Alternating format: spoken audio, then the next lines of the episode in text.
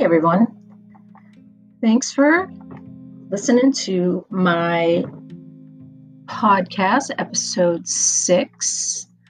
So this should be fun. Let's see, the title of episode six is Which Wine Glass Goes with Which Wine? I always preferred a Riedel wine glass for drinking my fine wines, whether they came out of a bottle or a box. But over the years, in many broken expensive glasses, I now serve wine in a stemless glass.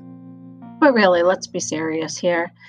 I serve wine in a stemless glass mainly because my mother is Italian and talks with her hands and tends to knock over glasses of wine in a glass with a stem.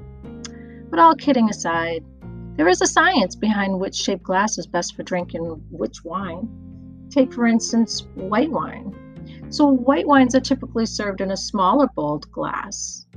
The reason behind that is it preserves floral aromas, maintains cooler temperature, delivers more aromas. And then we have our standard red wine glass, a great glass for medium to full-bodied red wines with spicy notes and our high alcohol.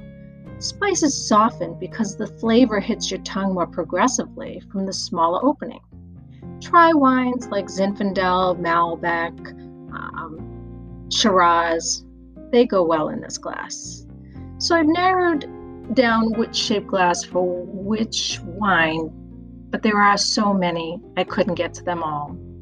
The most important thing is enjoy your wine in whatever glass you choose.